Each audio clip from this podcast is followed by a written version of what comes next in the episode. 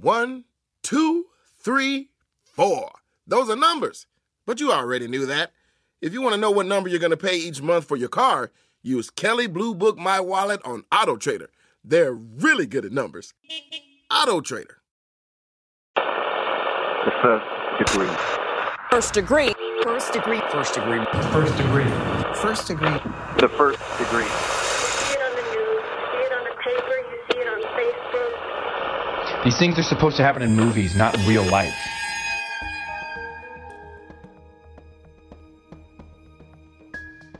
just knowing that who knows how long he kept her who knows how long she was tortured for and who knows how he finally disposed of her and it just really sits poorly with you when you think about somebody you know that went through that i mean this isn't somebody's shot killed instantly this isn't somebody that was just stabbed this is probably most females' worst, worst fear of being abducted and held against their will in some sort of dungeon and raped repeatedly.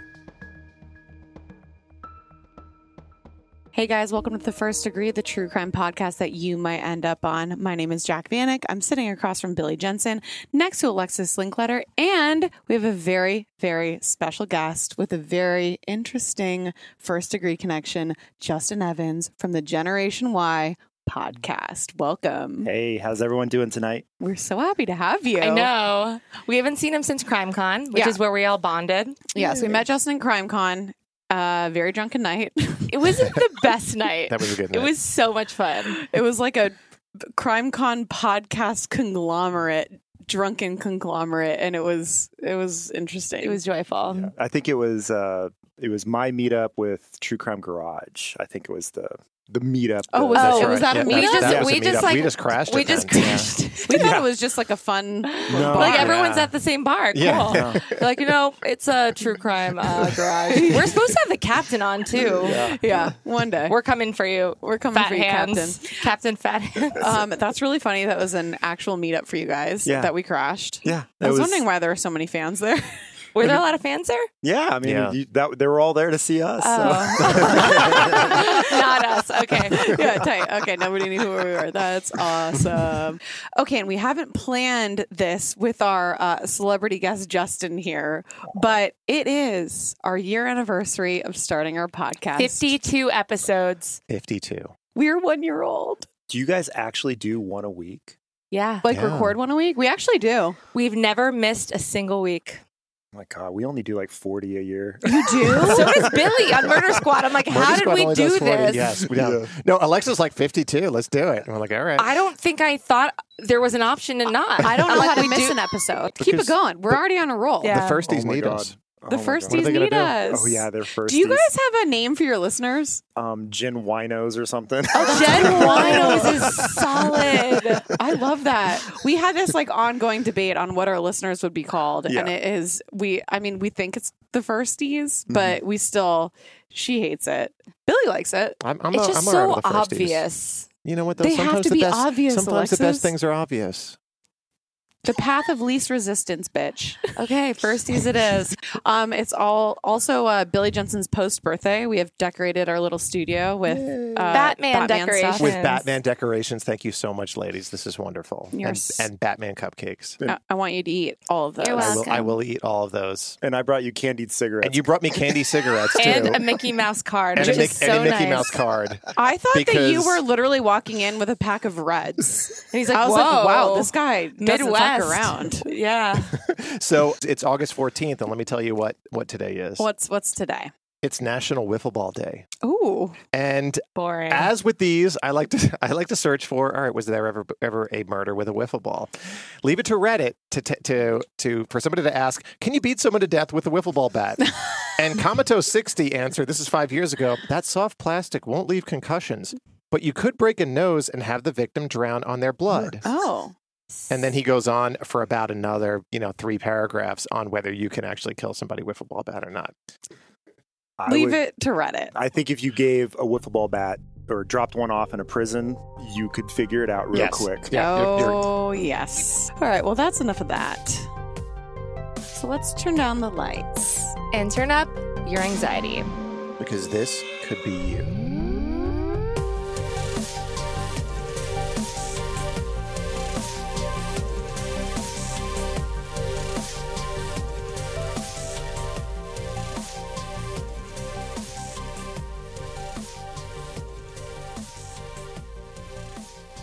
The Interstate 29 in Kansas City is a road that connects people all across the state. And the paths of both friends and strangers cross constantly. And every once in a while, due to a cosmic shuffling of the deck, they collide. Crystal Kipper had just turned 18 and was enjoying her first days as an adult. She loved to have fun and she loved to drive her friends around in her 1989 Ford Probe on the weekends. On February 24th of 1997, Crystal was making a late night run down the interstate like she had many times before.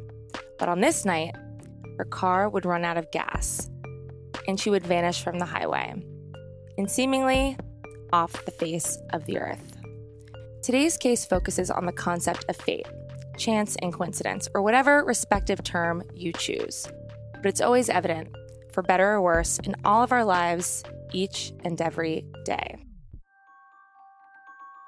So here's what Crystal did in the hours before she vanished.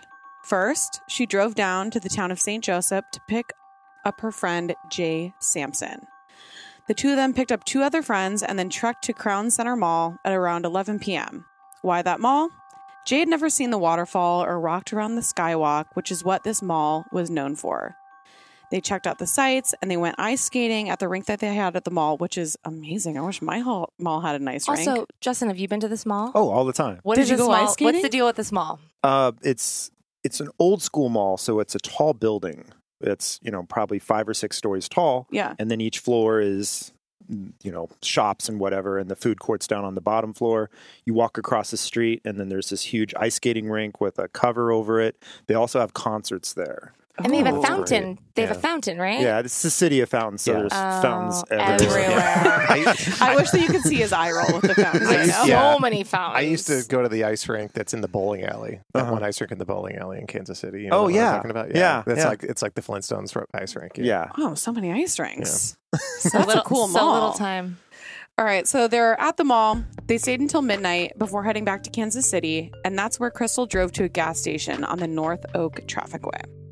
And there, Crystal pointed out a cute guy. But she was afraid that her friends would tease her if she stopped to talk to him, so she sped away without buying gas. And on the way to drop Jay off in St. Joseph, the low fuel warning light on Crystal's Ford Probe lit up. But Crystal assured her friends it's all good. She knew she got good mileage on it, she knew her car, and she refused Jay's offer to buy gas for her. She thought she was good. And she had also miscalculated before, and she had a AAA card. And three times in the last two years, she had run out of gas and called AAA to come and bring her gas. So this is something that she would do in terms of just. I do this from like, ah, my service engine light's been I on was- for a year. I was literally talking about this this weekend because I always drive on empty, always, Mhm. And I never. I push realized- it until I'm like, oh, I'll do it the next exit. I always just put it off. Yeah. So something about this uh, North Oak Traffic Way is where the high school kids would go cruise Interesting. at night. Uh, because there's nothing, at least back in the 1990s, nothing for teenagers to do in this town if you're not 21. Oh, interesting. So they would go to the the Hardee's or the Denny's or the whatever, park in the parking lot, meet up with other people, figure out somewhere to go, party, drink, all that stuff. So Crystal then, at the end of the night, decides to drop everybody off, and Jay is dropped off in St. Joseph, which is about 50 miles north. And it was 2 a.m. when she dropped him off. And when he got out of the car, he said to Crystal, if she didn't call him by 3 a.m., that he was going to call her. And she lived in an apartment with her mother. So I'm going to call your place at 3 a.m. if I don't hear from you. But unfortunately, as one is to do, as I would do, and Jacqueline, who doesn't stay up past 10 p.m., 3 a.m. It's hard to stay up. He he fell asleep before he had a chance to call and before he could hear a call from Crystal. So Crystal never called, and she actually would never speak to anyone that she knew again. Okay, so we're back in the 90s. yeah, You know what I mean? Like, what was this place like? Like, there's no cell phones. You know what I mean? Really? Um, this is this giant interstate. Like, you guys are the same age. You might be a year or so. I'm, I'm two years older than her. Right. So, what was paint a picture of this scene? And you already started based on just like the cruising on that one street and all of that. Uh, Kansas City, I mean, you have to realize that uh, crime actually was spiking up until about 1995, and then it started to dip back, back down. So Kansas City was kind of a rough area uh, up into the mid 90s, but it was still small. You had the, you know, you have six degrees of people. Everyone knew someone. And so it was like, oh, do you know Alexis? Yeah, yeah, she goes to that Oak Park school, and I know her sister, whatever. So everyone kind of knew each other, but it wasn't a small town. I mean, it's got half a million people in it.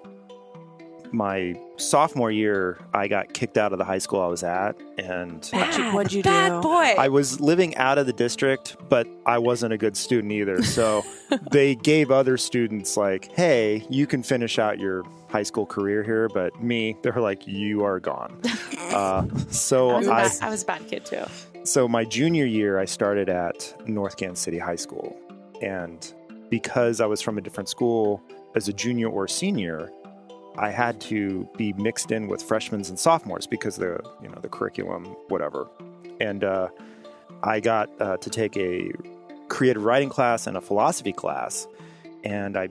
You know, you go in, you sit down, and there's no assigned seats, but everyone just kind of starts going to the same seat every day, and then that becomes your seat.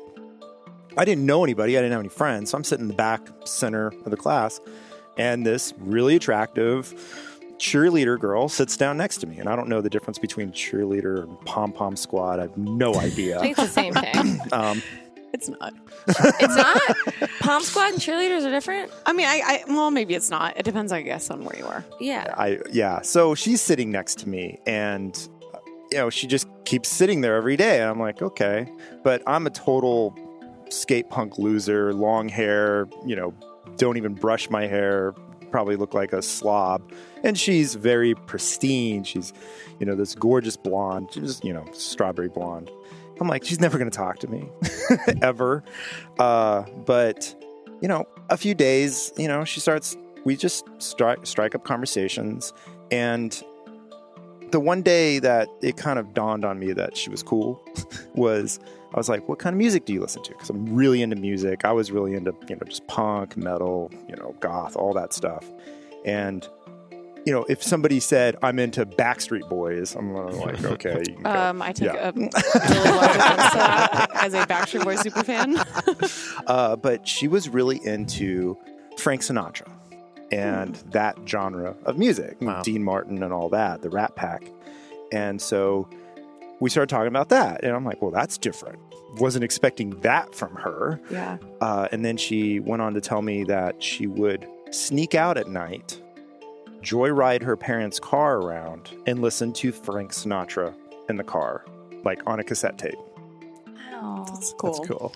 And I never asked her to come pick me up because she kind of made it sound like this was her time. Yeah. This is what she would do. And I'm like, that's cool. Like, I that's feel different. like Sinatra is like the great equalizer, where it's like, who hates Sinatra? Like yeah. genre, you know, whatever subcultures. It's kind of like a very palatable music for many people. Yeah. Well, and it shows some kind of a sophistication. If Definitely. somebody is into Sinatra. He's the chairman of the board. Definitely. So, what else did you guys like? What else? She told me that she didn't really care for any of her friends, me- meaning her cheerleader friends. hmm And because she just said they just weren't very deep, they didn't have much substance to them. So she had other friends. And she actually hung out with some of the people that I knew, which there would be the the drama kids or the you know less than desirable people whatever Oh, and she would hang out Hardly. with them yeah um, and we would just talk and we talked every day and she was like the only person i talked to really for like my junior and senior year um, but i i was in uh, the army and i joined my junior year and they had this thing called split ops so i did basic training between my junior and senior year and then i came back and did my advanced training because my mom forced me anyways Oh. I had no idea you were in the army. yeah i was forced in That was a Uh, Hi, Mom. Conversation. yeah uh, but you know just once she told me about sneaking out and just wanting to disappear in her car listening to sinatra it's like that kind of set the tone for me of she's this free spirit she thinks different She's not the normal cheerleader girl that you think she is. And I kind of just took a snapshot of that and I was just held on to that, which that kind of plays in later when this all goes down. You know, it was my senior year when I was about to take off for uh, advanced training. She made me a mixtape to send me on my way. Oh my god, I love that. And uh, so it had it was Frank Sinatra on both sides because you know two sides of the tape, and then the It was a real mixtape. yes, it was Yes. a tape. Vintage. yeah, this is 1995 when I graduated. Sorry, I'm dating myself here. Uh, but the last song was uh, "Don't You Forget About Me" by Simple Minds, which that's really fucking sad. When did you hear she went missing? after my senior year, I go to advanced training, which is a year. I'm gone for a year. So 1995 to 1996. And I come back, and oddly enough, she called me out of the blue. And I talked to her on the phone. And she's like, How you been? I'm like, Pretty good. Why are you calling me? It's been like a year. And it, one of the mutual friend we had had my number. So they called me, talked to her briefly. And then, like a month later, that same friend calls me up and says, Have you heard from Crystal? I was like, No. She said, Well, she's missing. I was like, What are you talking about? She's missing. She's like, We haven't heard from her in several days.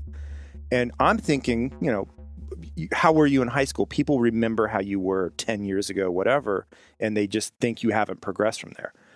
I was very dismissive of when she went missing because I just assumed she's kind of a free spirit. She's a Mm. little flighty. She sneaks out at night, goes on joyrides. Like maybe she just went off grid for a while. And I was so dismissive. I was like, nothing's wrong with her. She can fend for herself.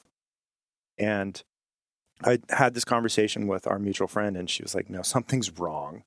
And she knew because Crystal and her talked all the time. And she knew that Crystal wouldn't drop off the map, whereas I didn't. And so I, I feel bad to this day that I was so dismissive of nothing's happened.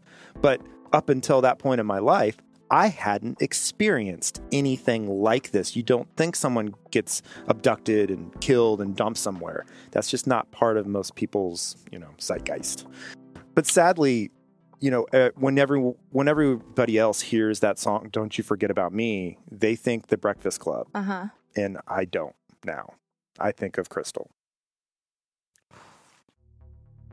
So Crystal has gone missing, and her mother goes out looking for her, and she finds her abandoned car the next morning. And its battery is dying, the hazard lights are blinking, and the keys are gone, and Crystal's gone. So the search really kicks into high gear, and it's frantic. And the first thing you're going to do is you're going to check any service stations or wreckers in the area to see if she got a ride, and also call up any, um, you know, cab companies, anybody that's might have picked her up. The police also search the area on foot and by helicopter. They do a grid search. They bring in dogs and search the nearby Platte River. They get nothing. So, you know, they put out a um, a message to people. Have you seen Crystal? She's wearing a dark green shirt, Lucky Brand jeans, a denim coat, and she's wearing a diamond cluster ring with a gold band. Her friends and her mother, they pass out flyers all over the area pleading for help. Even Crystal's Sunday school teacher took her picture to the businesses near around where her Ford Probe was was found. I finally started seeing billboards up on the highway with her face. And then it became this huge news story. And they were just her I saw her parents talking on on camera, I saw friends, and it was the number one news story in Kansas City when it happened. Because my memory's very vague and very, you know, clouded about this, but uh, my friend Adam and I had taken a trip up to Omaha, Nebraska, just on a whim and uh, I'm sure there was some concert going on or something that we wanted to go up there. So uh, that day that she went missing, we had been driving up I 29 to Omaha, but the sun was going down, so it was probably around six o'clock, and we were driving north. And she would have been driving back from St. Joe, so she was south, and I think she was. It was two in the morning. Mm-hmm. I missed her by what seven, eight hours, but still, that's a weird time frame to be driving on the same stretch of highway that she would have gone missing. It's a popular stretch of highway, isn't yeah. it? Yeah, it is. Had you heard of any murders or disappearances off this stretch, like truck drivers, anything before? Uh, St. Joe, Missouri's kind of a weird place. Yeah. And you have the uh, Glore Psychiatric Museum there. That if you're ever in that godforsaken town, go visit that museum. It's incredible. Uh, but no, I hadn't heard about that. And it's really safe. I mean, it's country, but it's safe. All right. So, who is Crystal? Crystal's mom explained that her daughter was a rebellious teenager, like many of us were, but she had recently rediscovered her faith. Um, before that, she always wanted to make money, whether it was for clothes, for her traffic tickets, and down the road, ultimately for college. And after her 18th birthday, she started dancing at a place called Ziegfeld's, but she quit when her mother asked her to. After she quit dancing, she made some more positive changes in her life. She was getting back on track. She started going to church and began wo- working double shifts at a restaurant called Tippins. I work there. You, You did? wow. Stop You didn't, it! did you not know she worked at Tippins? No, I had Wow. no you idea. didn't? She was working there when this happened. Wow. I, Tell I was us. I was the sandwich guy. I would make the sandwiches at Tippins. And you deli didn't man. know? I only worked Fridays, Saturday. I only work weekends. Dude, So. sandwich guy is a guy I want to be friends with. Sandwich artist. They fired me. if you had stayed at Tippins, Lord, this your Generation Why may have never happened. I know. Um, so not only was Crystal getting her life back out on track, but she was making plans. At the time she disappeared, she'd met a young man at a gospel service and was planning a trip to Springfield, Missouri to meet up with him. And she was about to start taking jazz and tango dance lessons. She she was very fit. I mean, and she was just re- very in shape and beautiful. So I can understand why she went on to be a dancer because She had it. she probably was the best looking woman there. So, in the days following the investigation, eventually a truck driver actually came forward and he was on the interstate that same day, the same night actually of Crystal's di- disappearance. And he ended up coming forward. And he drove for the Associated Foods Company and he drove a big truck for them. And he said along his route, just after 2:34 a.m., which it would have been 34 minutes after she dropped her friend Jay off, he saw a car with its hazards lights flashing on the side of the road. And sitting on the southbound shoulder of the interstate was a woman trying to flag down traffic with a stalled car. And he said that she appeared to be stressed out and concerned. The truck driver continued, saying that he could see for a moment a second car pulling over and backing up on the ramp towards the stranded car stranded car with this woman. But unfortunately, at the time the truck driver saw this on the side of the road, it was kind of just an inconsequential blip on his radar. A disabled car on a road shoulder is a very commonplace thing to see. So he could not provide the police with any information in terms of make, model, license plate, or description of that elusive second vehicle's driver. And this was in the spot where Crystal's car was ultimately found. So, with this development, police were sure that Crystal had been abducted, and it's most likely by a stranger. But other than this info from the truck driver, the police were out of clues, they were out of leads, and the case was kind of at a standstill. And February turned into March, then into spring, and then into summer. Were you being kept up to date as like the months flew on? I, I was paying attention, and uh, which is very interesting because uh, there's a lot of information that you guys have that I did not have, and I was living through it. I was watching all the news stories on it.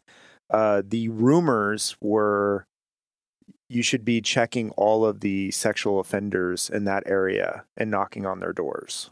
They should have been actually. Yeah. Yeah, uh, that was one thing that was coming out at that point, uh, but nothing. Nobody had any leads. It sank in with me when I saw that first billboard on the side of the highway with her face on it. That's when I knew, oh, she's gone. And that billboard didn't go up right away because the family, you know, took time for them to get all this together. So at that point, it's you see her face on the billboard, you know she's missing, and it's been so long, you know she's probably dead. So the police were continuing their investigation into Crystal's disappearance, but it had gone cold. But that was about to change. On the afternoon of July 14th, the police got a call from a woman, and what she had to say was straight out of nightmares. She said that she had been abducted on the 4th of July, been held captive, tied to a bed, and beaten and tortured. She thankfully had managed to escape when her captor went to work. The police met the 27 year old woman, who we will refer to as Joanne, which is not her real name, and she recounted her experience from start to finish. So Joanne was standing on the corner of Truman Road and Indiana Avenue at about 1:30 a.m. on July 4th when a man drove up and he was driving in a two-colored two-door car. He drove up to her, he opened the passenger door, grabbed her arm and pulled her inside. When she was inside, he took off her shoelaces and used them to tie her hands together. And he drove her to a place that she couldn't identify, pulls her out of the car, and stuffs her into the trunk. And he drove the car into a parking garage. And then from there, he put her in this large cardboard box. And then he taped the cardboard box shut. And he placed the box on a cart. Then he wheeled her inside an apartment. What the hell? I just knew the girl had been abducted. And, You didn't know and anything she else? escaped. Yeah. Mm-hmm. Once in the apartment, he unties her, you know, unties her shoelaces from her hands, and he ties her to a bed with a black strap. He wraps duct tape around the knots in the strap to further secure them. So she's really just tied to that bed.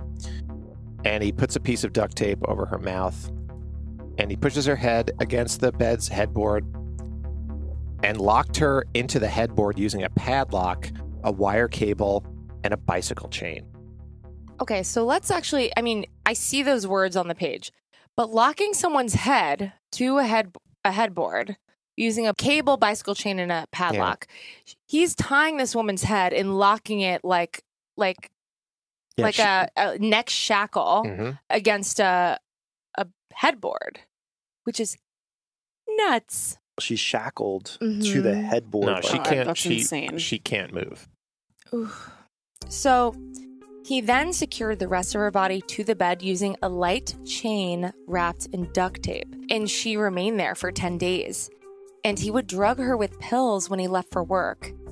And every day he would threaten to inject her with battery acid. And every day he raped Joanne at least once as she lay there tied to the bed. And he told her in one instance why he had abducted her. And he said, quote, I'm tired of women telling me no. I'm going to do it my own way now. And one day he took a video of her. Another day he held an object to the back of her head and told her it was a bomb. He also told her the ways he could kill her and dump her body. He even told her that once he disposed of her, friends and family would live with futile hopes that she would return. On one of the days, he also taped her hands together in front of her body. And on this particular day, Joanne managed to wiggle out of the restraints and escaped, and she was free.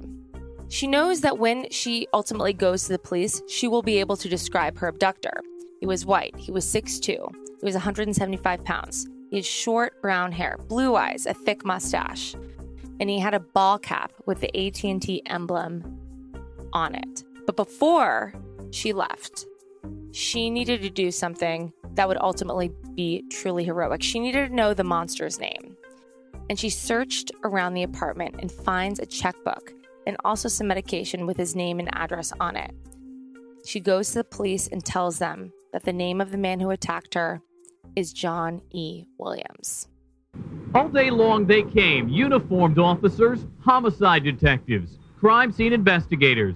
For 11 hours, police hauled evidence out of the Walnut Tower apartments. I left here about uh, 10:30, and when I came back, they were still here. On my way up or down, I would take a peek out on six, only to see, you know, an entourage of police surrounding the door, as well as in the lobby. Yeah. so kind of strange, huh? Yeah, it looks like something big. He was, in my opinion, a real weird looking character that just came and went quite a bit, most of the time on a bicycle. Only police may know just how big. The man arrested, John E. Williams, is a 37 year old prior sex offender. Paroled in 1992 after serving 11 years in prison, he now faces 10 counts of rape, one count of kidnapping.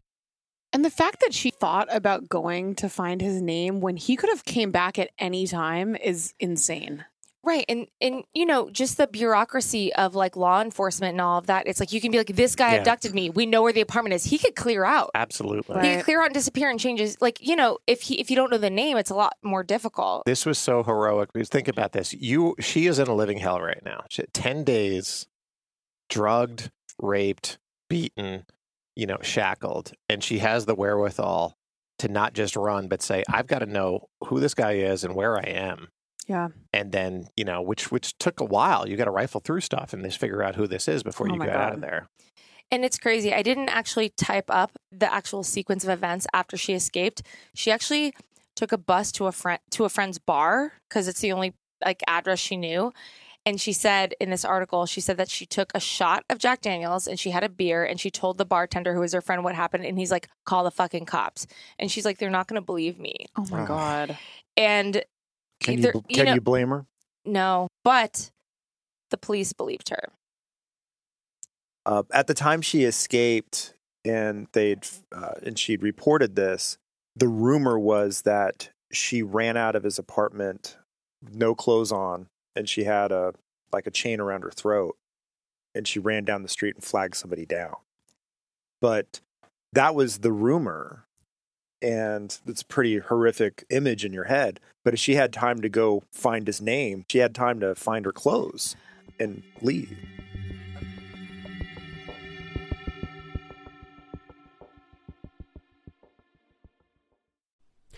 Okay, so listen, we are busy ladies over here on the first degree, and when I have a moment of free time, I don't want to spend it grocery shopping. I want to spend it rotting on the couch and watching reality TV, and that is why I love Thrive Market. So, Thrive Market is a go to for all of my grocery and household essentials, and the convenience of getting everything online, then quickly shipped to my doorstep is such a huge time saver. So Thrive Market carries brands with the highest quality ingredients and sourcing methods. They actually restrict hundreds of ingredients across their food and cleaning categories. So you can go on their website and use their filters to suit any of your lifestyle needs. If you're allergic to a certain ingredient, if you just don't want to have it in your life, that's why Thrive Market is so awesome. So whether you're looking for organic snacks for your kids or low sugar alternatives or gluten-free pantry essentials, you can curate your own shopping experience with just a few clicks.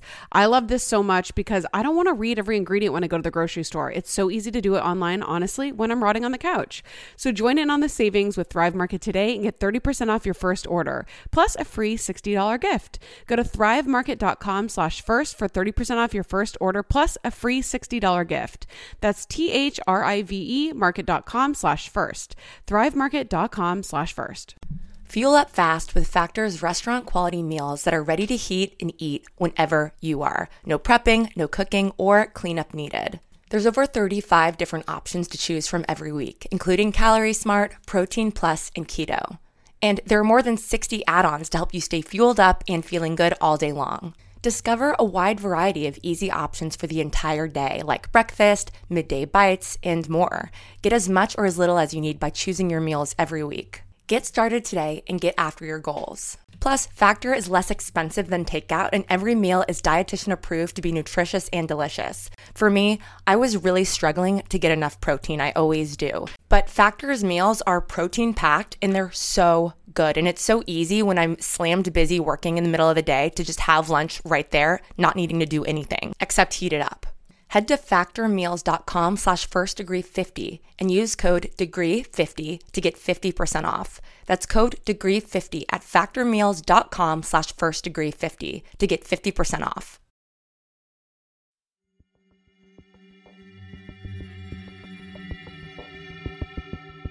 Okay, so the police have the name of this monster and they knew which apartment he lived in. Johnny Williams lived on the sixth floor at Walnut Tower Apartments.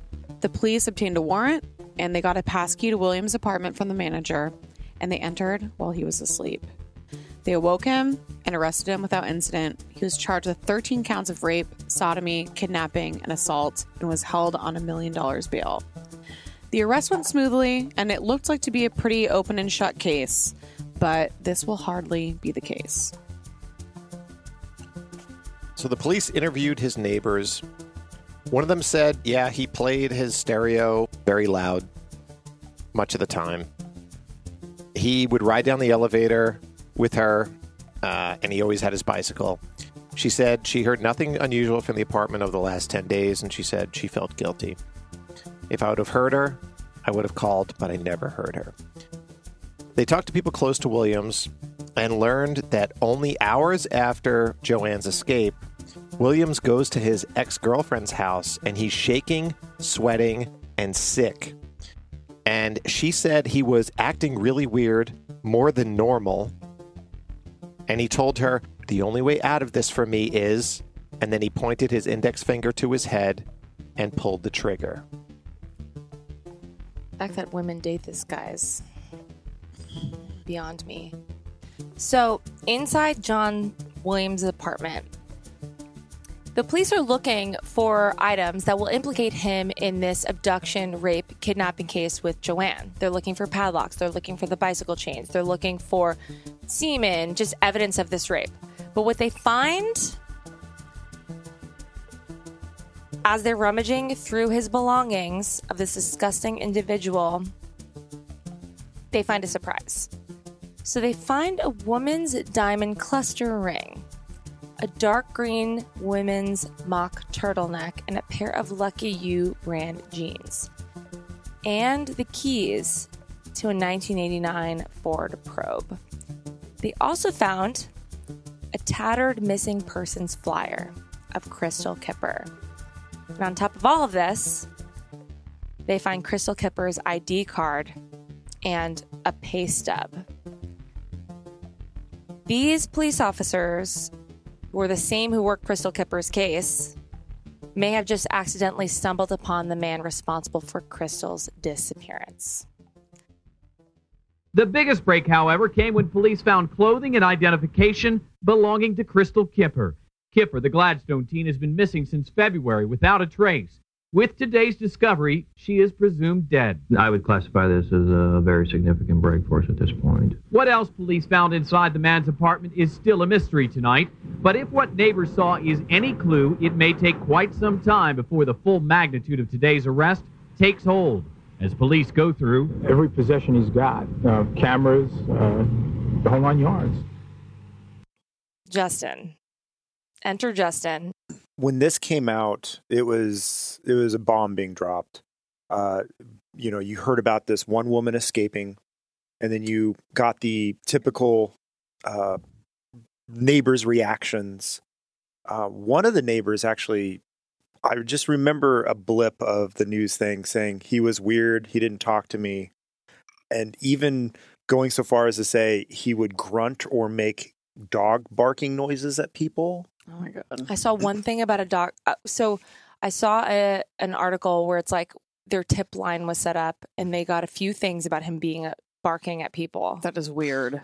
Yeah, I don't Mhm. know if that was true, but obviously, I saw in the yeah. news article separate more of than you one saying that. said Yeah. something. Yeah. So I remember that. And at that point, I just thought, well, yeah, they got the right guy because he's so weird. But then again, you know, is there's there's weird people out there. Is this the right guy? I think of the guy in uh, the JonBenét Ramsey case, you know, that said he was, you know, was named James Carr or something. Mhm. So I, you know, at the same time, I'm like, I think they got the right guy.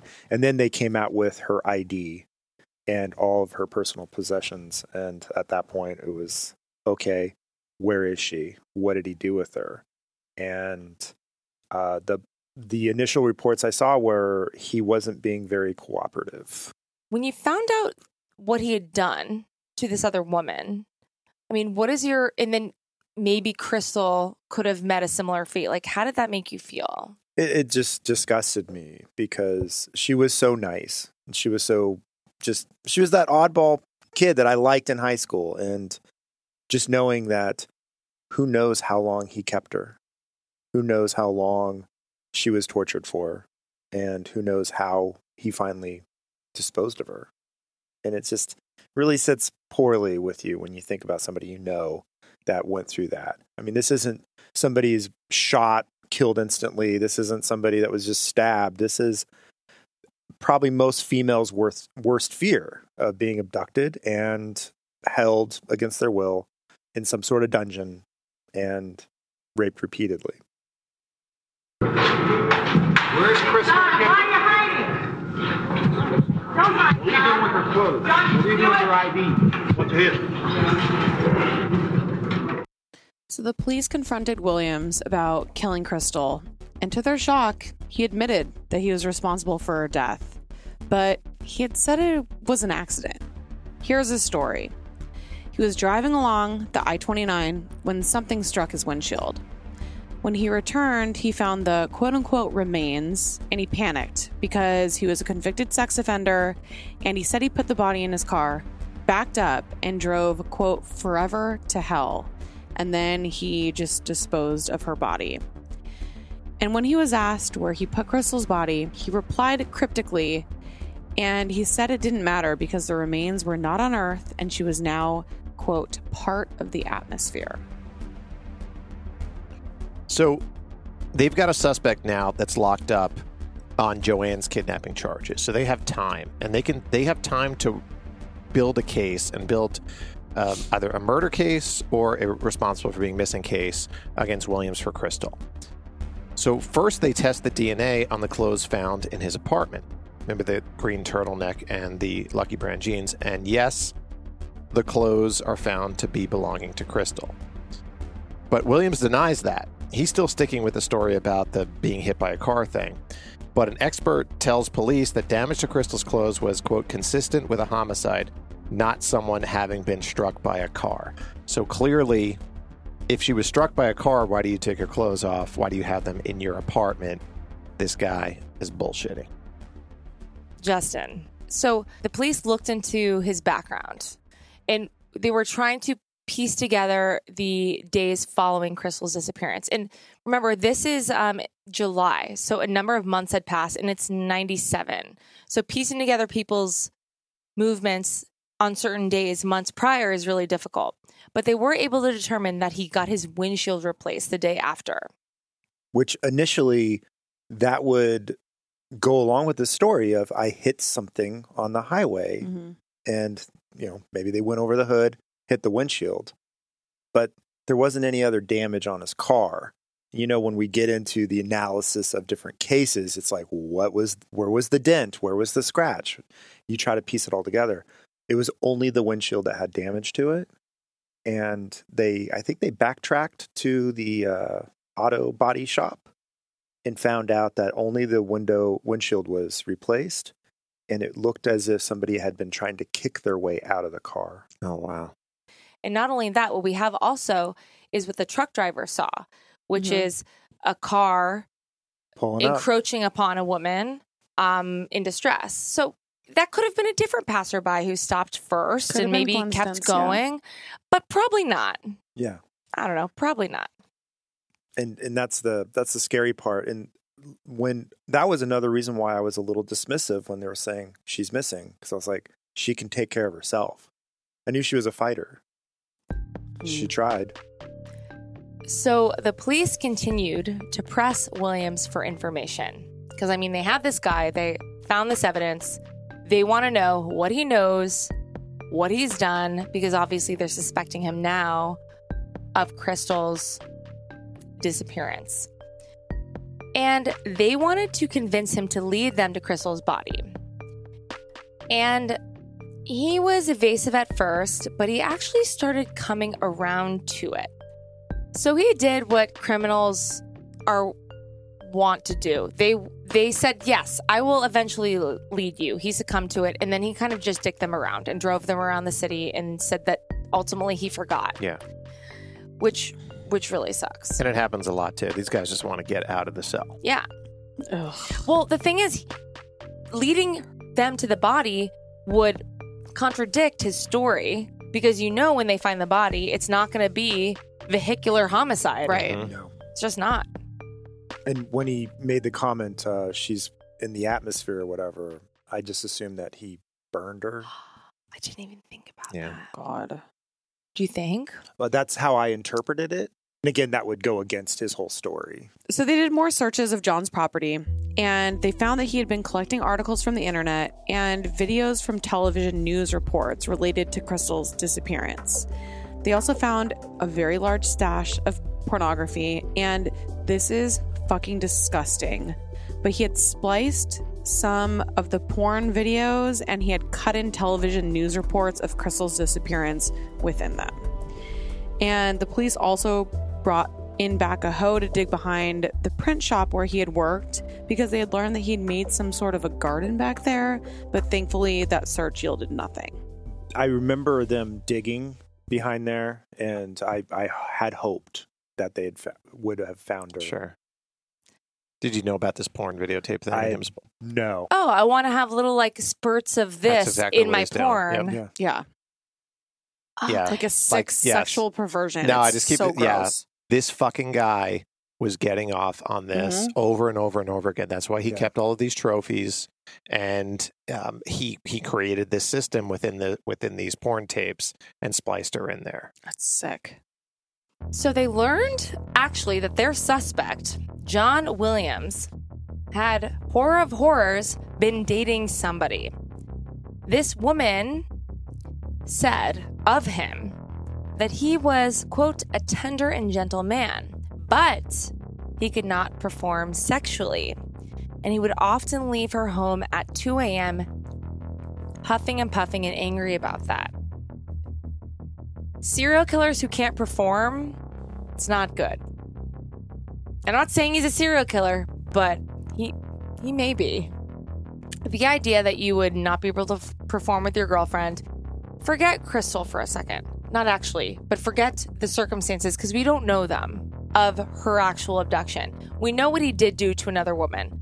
Confinement, in, inciting fear and control, like that is a man who you know that's kind of like their archetype you see this with with joe DeAngelo this is what they did binding rape inciting fear like because they feel less than because he couldn't perform either Well, it's all fear and control. the idea that he'd be having her turned over this is a bomb on the back of your head Yeah. that is such sadistic torture tactics And that's the only way he can get off. Yeah.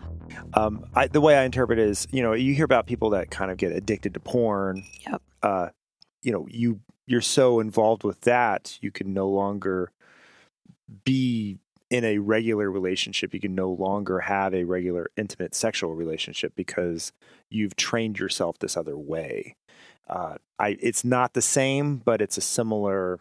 To me, it's the similar disconnect from real life, and he's having to get his rocks off in other ways because he can't do it in real life. Totally. Even based on what we talked about with splicing her into the porn, it's Mhm. like porn didn't do it. I had to do this thing, Yeah. Yeah. and I have to have flashbacks to what I did into real porn Yeah. to like make it maybe work. Oh God. It's insane. So fucking sick.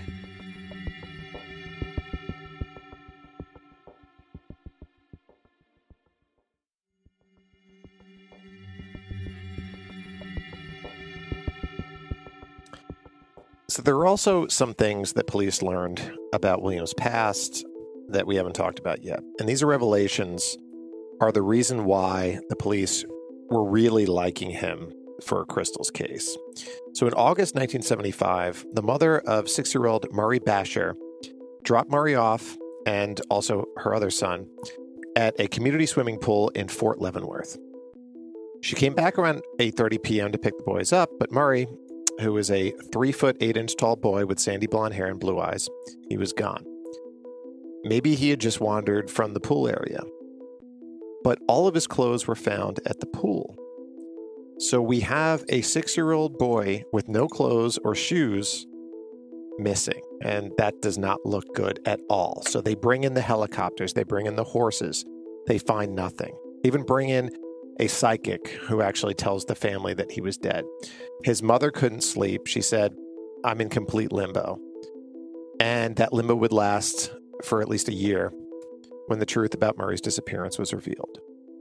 So, on a night in August the following year, almost a year to the day, a 16 year old boy walked into the Leavenworth Police Department just after midnight to tell officers where they could find Murray's remains. And he said they could find them along Santa Fe Railroad tracks on the southwestern edge of downtown. There, on the surface, authorities found some bones. They dig a few inches into the dirt and found more bones. They sent the bones to the FBI lab in Washington, and they confirmed that they were Murray's. And his body was buried in the Fort Leavenworth National Cemetery. His parents remember him as a music loving boy who had just started taking organ lessons. I mean, he was six. He was sharp, and mostly they recall that he loved just being a kid. I just realized. Yeah. So, this 16 year old boy that turned himself in was John Williams. But due to the fact that he was considered a juvenile at the time, there are really no details that were released that we can really elaborate on.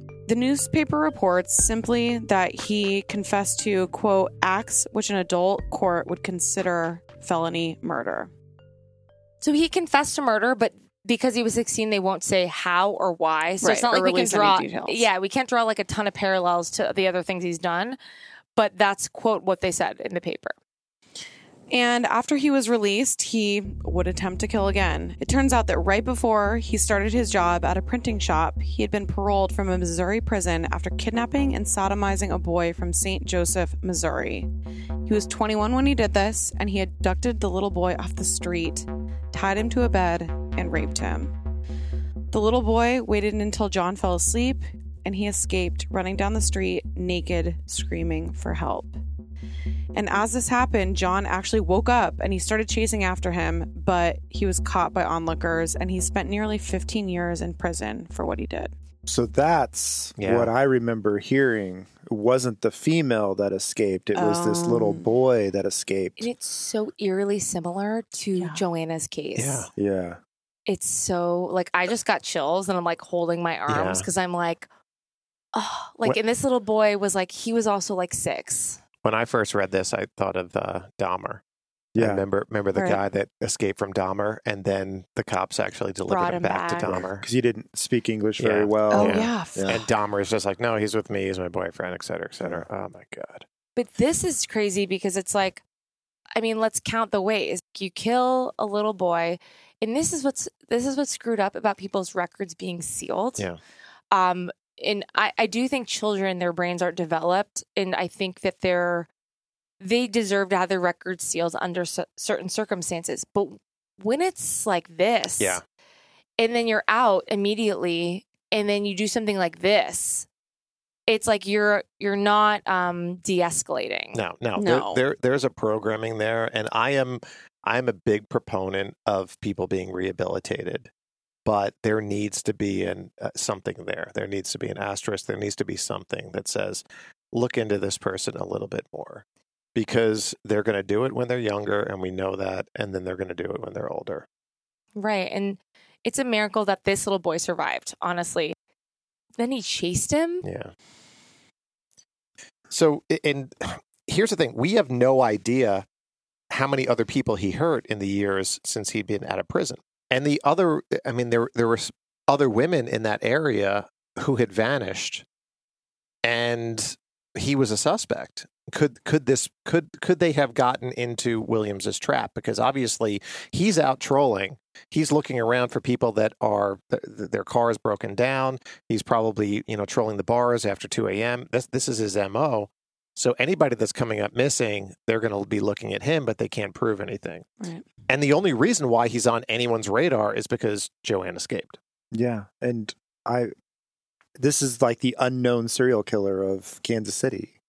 To me, that's what he is. I, I can't imagine that. I mean, technically, the FBI definition of a serial killer is two. Two. It's two now. God. It used to be three. Now it's two. It- with a cool down period in between. So he's two. He does have two. sure. Mm-hmm. He has two. And then he would have had three and four Yeah. had they not escaped. We look at uh, Joanne and Crystal, for example. There's eight eight months between Crystal's disappearance and Joanne's abduction. And we have, I mean, only because of incarceration, we have an an abduction and murder in 19, uh, 1976. Yeah. And then, I mean, he was released. It was in like 1979, I think. No, it was in 81. I'm sorry. It was 1981. This other one happened with this little boy who escaped. And it's like, he's doing it as soon as he gets out, like as soon as he Yeah. can. So the yeah, the, so the big question is is like how much is he satiated from those trophies and splicing in the porn and everything like that? Is he has he gotten two or three other victims in between uh, Crystal and Joanne? Well, and he's dating women in between. Yeah. which is Oh. insane. And that's always what boggles my mind. It's like people who are dating these men, they are able to compartmentalize and Yeah. and truly just like keep these these weird facades going. Secret. Yeah. And, and I just want to point out that whenever people try to justify incels, like, well, maybe if a girl just dated him, it would be okay. This guy's dating women. It's uh-huh. not okay. Also, that should never be a fucking thing. I know. It's an incel crazy shit. So Joanne, when she initially went to tell the police her story, she told them explicitly, he said, This is why he did it. I'm doing it my way now. I'm sick of being rejected. The police didn't take it down in her statement. And so when she had to go to trial, she had to be like, they didn't write it down. Although she got justice in this case, after this case, she immediately was sent to jail for something like a weird infraction. It's like they had no compassion for her after what she had been through. This isn't her real name, so I'm not going to give it to you to search it, but I searched her real name multiple times and it was only like in jail, parental dispute. And I'm like, what the fuck is that? Be like, or fucking survivor. Or she's troubled now because of what she's been Yeah. through. And you just see how her life went afterwards. And it's so unfair and Yeah. fucked up. Yeah. Because she saved other lives. I have no doubt about it Oh, that she 100%. saved other lives. Yeah. 100%. So during the trial uh, for the rape of Joanne, Williams is evaluated by a psychiatrist, and he said that quote, "Mr. Williams is at a very high risk for future violent sexual assaults, and his next crime, this is a quote, will be serious enough for life without parole. This particular defendant is perhaps one of the most violent individuals to come before this court in some time." You think? And he's found guilty on all counts, but remember, Crystal's body is still missing. Crystal's mother, Anna, took a leave from work. It was affecting her health. She raised money for a reward. She contacted Unsolved Mysteries.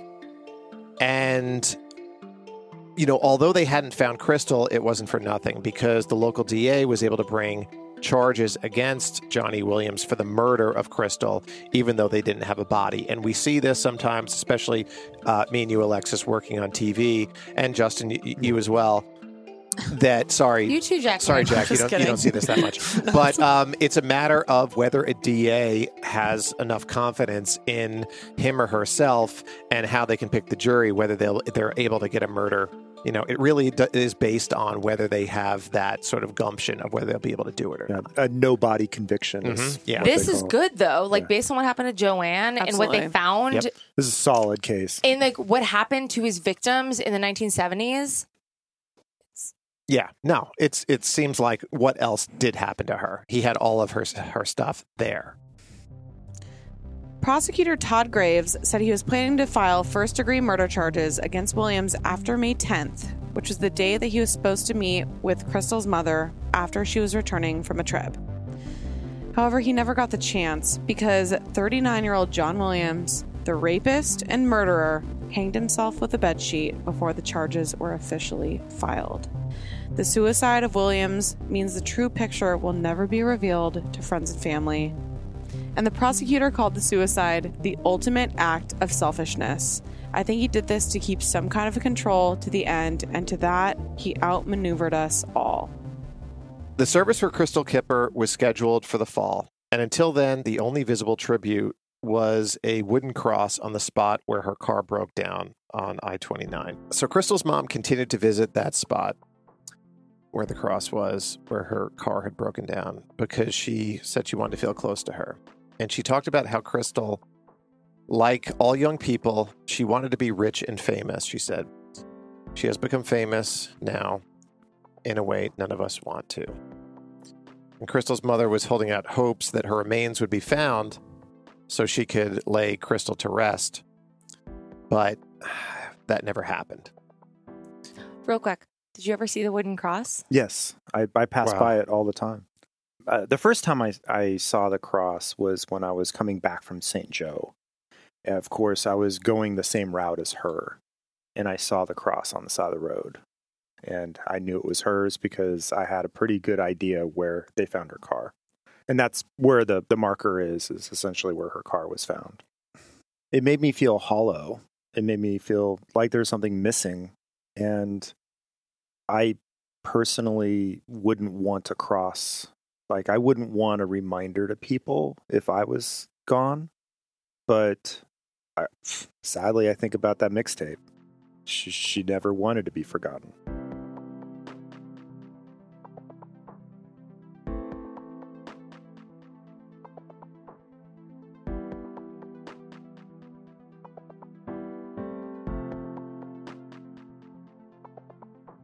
So, looking back on the details of this case, you can't help but run through some of the what ifs. What if Crystal had stopped for gas before heading home? What if John Williams had been fiddling down with his radio, looking down at his lap, and not noticed her on the shoulder of I 29? Would he have simply moved on? More likely, he would have just killed the next person who popped into his view. But what if this predator had been kept locked up after his first murder, his second attempt at murder. And the cosmic shuffling of the deck caused Crystal Kipper and John Williams to collide on this night. And fate led the police to John's door. When they were searching for Crystal, he had not been on their radar during that investigation. And he might never have surfaced had he not kidnapped Joanne. Maybe the cops would have found him eventually anyway. Maybe he would have slipped up.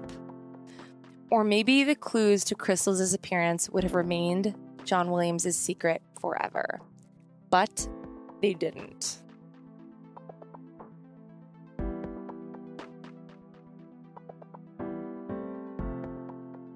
So, what did we learn today?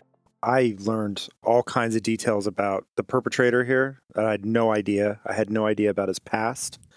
Uh, I had no idea that the woman that actually escaped from him got the shaft later in life. Well, and the fact that she put herself in- in even more danger to find his identity Yeah. to save other lives in the future, and then still was scared that she wouldn't be believed. Yeah. Like that fucking She sucks. she solved a serial killer case. Justin, th- the overview of kind of these details, the little boys, did you know about that? I had no idea. I just thought this was just some sick sicko who started targeting women and Crystal was his first victim and Joanne was the second.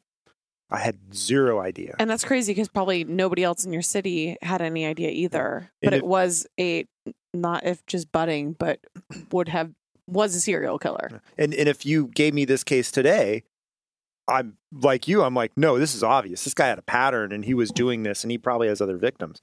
Back then, no clue. It it really saddens me when I hear that these serial killers take their own lives too.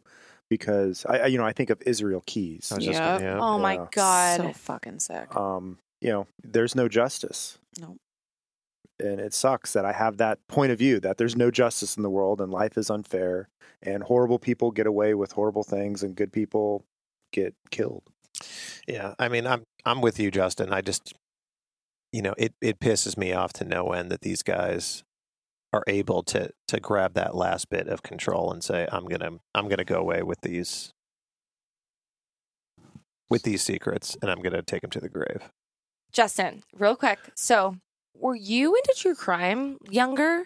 I was in a, a band with a friend and we would make really dark ambient music and we would sample in like serial killers and stuff into the music Hmm. but i wasn't really into true crime and i wasn't following those kind of things you know everyone thought you know oh serial killer that's kind of cool whatever you passively pay attention but i was not into true crime at all and this was my first exposure to that that kind of uh, and it's you know obviously very one degree separation here so it was it, it, i guess it's why i would never start a comedy podcast about true crime because i felt i felt it firsthand yeah this is uh, this is probably the first time I was exposed to anything like this. And it did make me interested in how police do investigate crimes. It makes me think about what the victims go through, what the surviving victims' families go through.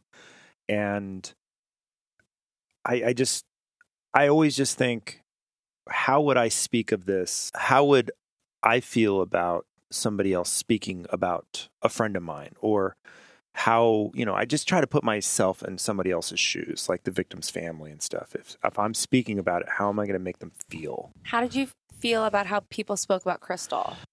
uh, you know when when some people bring up her her dancing and stuff uh, you know they they try to I, I think that's all disparaging because who cares what she did? And she it was a very short stint that she did that. And who and who, who am i to judge if she danced on a stage? So i'm somewhat protective of her because the crystal i knew wasn't that. The crystal i knew was very kind very generous and and deep.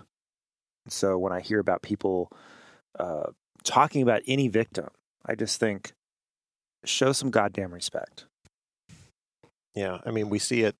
We see it so often. I think the true crime community um, in the podcast world has done a really good job of bringing these stories out to the forefront. But we see it in media where they still won't cover stories of of people that that might have occupations that they don't approve of or they feel like will not be um, relevant or will not resonate with with most of America, and it's bullshit because you know I think the term has been you know the lesser dead it's been called you know and um, you know everybody has a has a has a right to that, and these stories are the ones that that need to be told. I just wish we could tell all of them.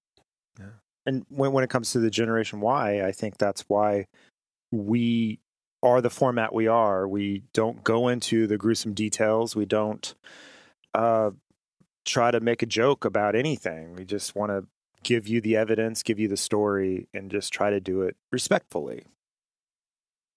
Yeah.